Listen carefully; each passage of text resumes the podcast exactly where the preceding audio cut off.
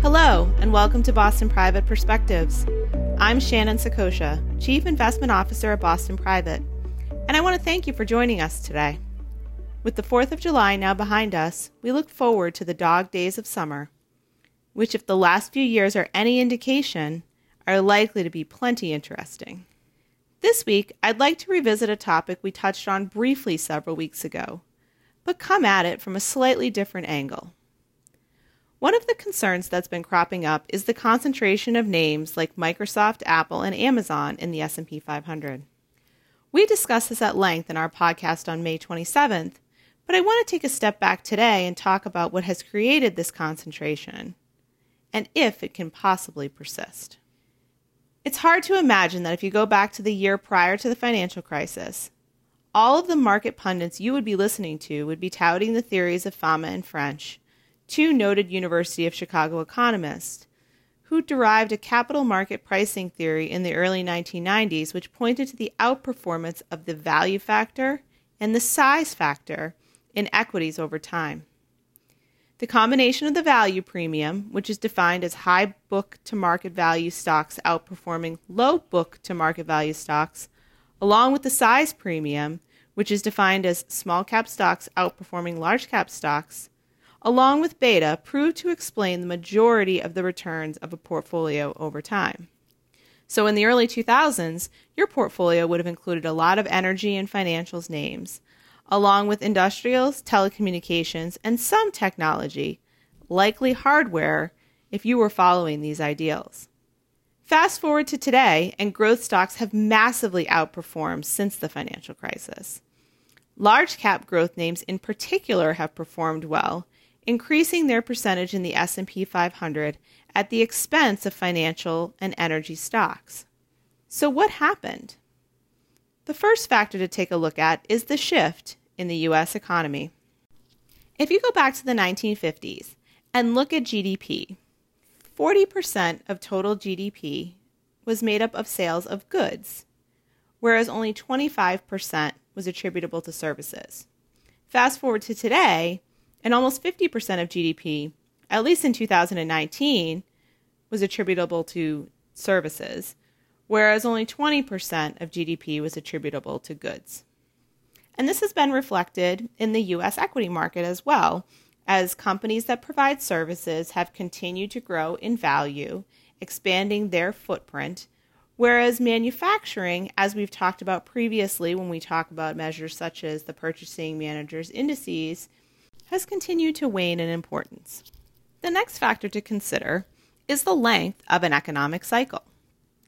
If we go back to the 19th century and then into the 20th century, economic cycles, or expansionary cycles in particular, extended.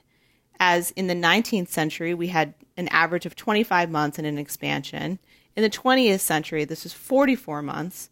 And today, expansions are over 100 months in length one could point to the significant amount of both monetary and fiscal stimulus that is applied to the economy, both here in the United States as well as globally, whenever a recession hits. This infusion of liquidity allows both the credit markets and the equity markets to better navigate these recessionary periods. And as such, the expansions have tended to be longer and the recession shorter during this modern era. The third thing to consider when thinking about the difference between growth and value is what value actually means in this new world.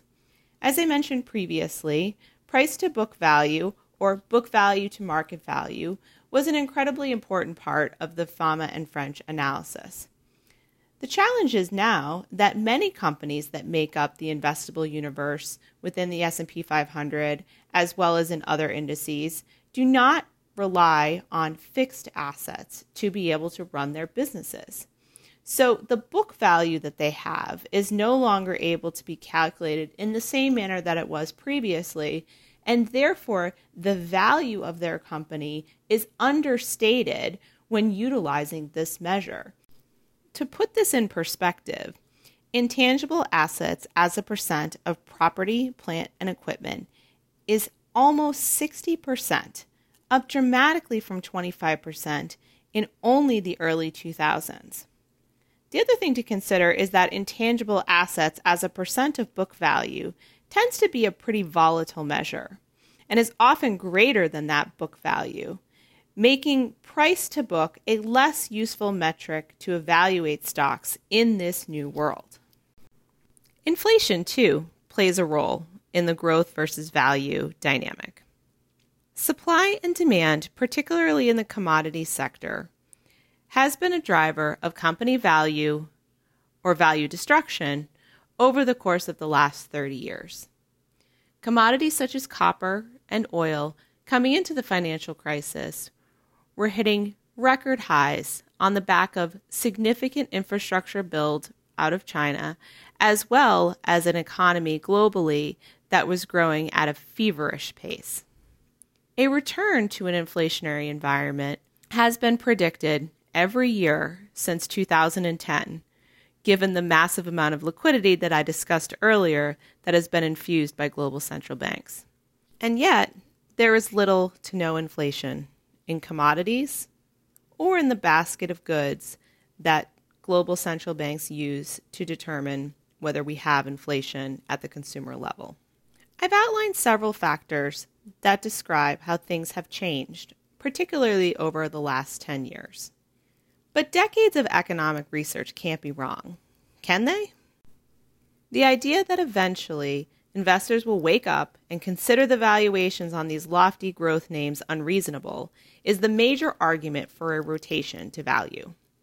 An easy extrapolation of this is that mean reversion will take over, and that a rotation to value from growth will occur as the investors wake up from their central bank liquidity induced stupor. What is more likely to affect this type of change is not a binary move from growth to value, but rather a broadening out of equity market leadership. Energy, industrials, and materials stocks are likely to gain their mythical momentum higher only if we experience an inflection point higher in global growth as well, which would then drive a real recovery of global manufacturing and create inflationary pressure on prices. Inflation and growth, too, are what financials need, as both will help to steepen the yield curve and create pressure on the Federal Reserve and other central banks to raise interest rates again.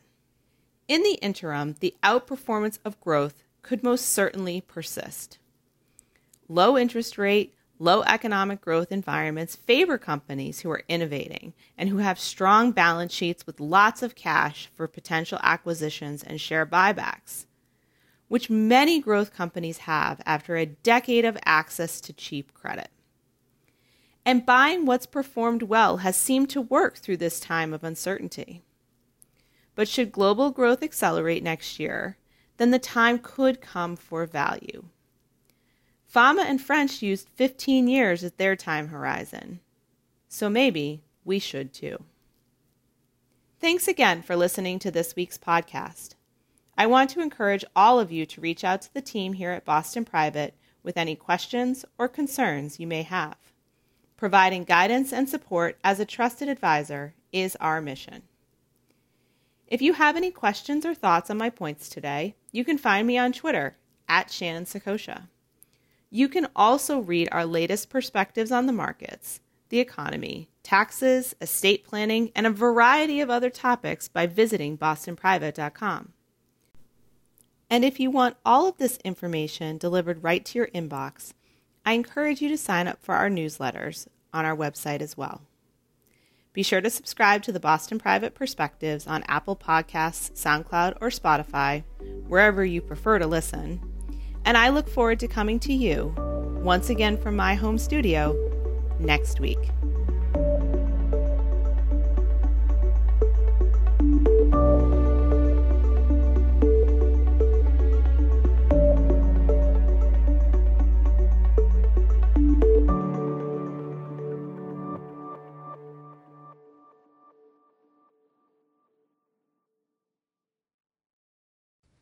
This podcast is solely for informational purposes and is not a solicitation or an offer to buy any security or instrument or to participate in any trading strategy. The opinions expressed and information contained in this podcast are given in good faith, may be subject to change without notice, and are as of the date issued. All sourced information is believed to be reliable but has not been independently verified. This podcast discusses general market activity, industry or sector trends, or other broad based economic, market, or political conditions and should not be construed as personalized investment advice. The following does not represent a complete analysis of every material fact with respect to the topics covered herein.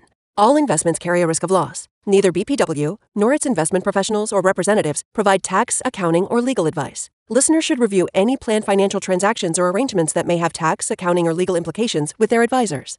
For additional information about us, please refer to our Form ADV disclosure brochure, which may be obtained by contacting us at 800 422 6172 or info at bostonprivate.com.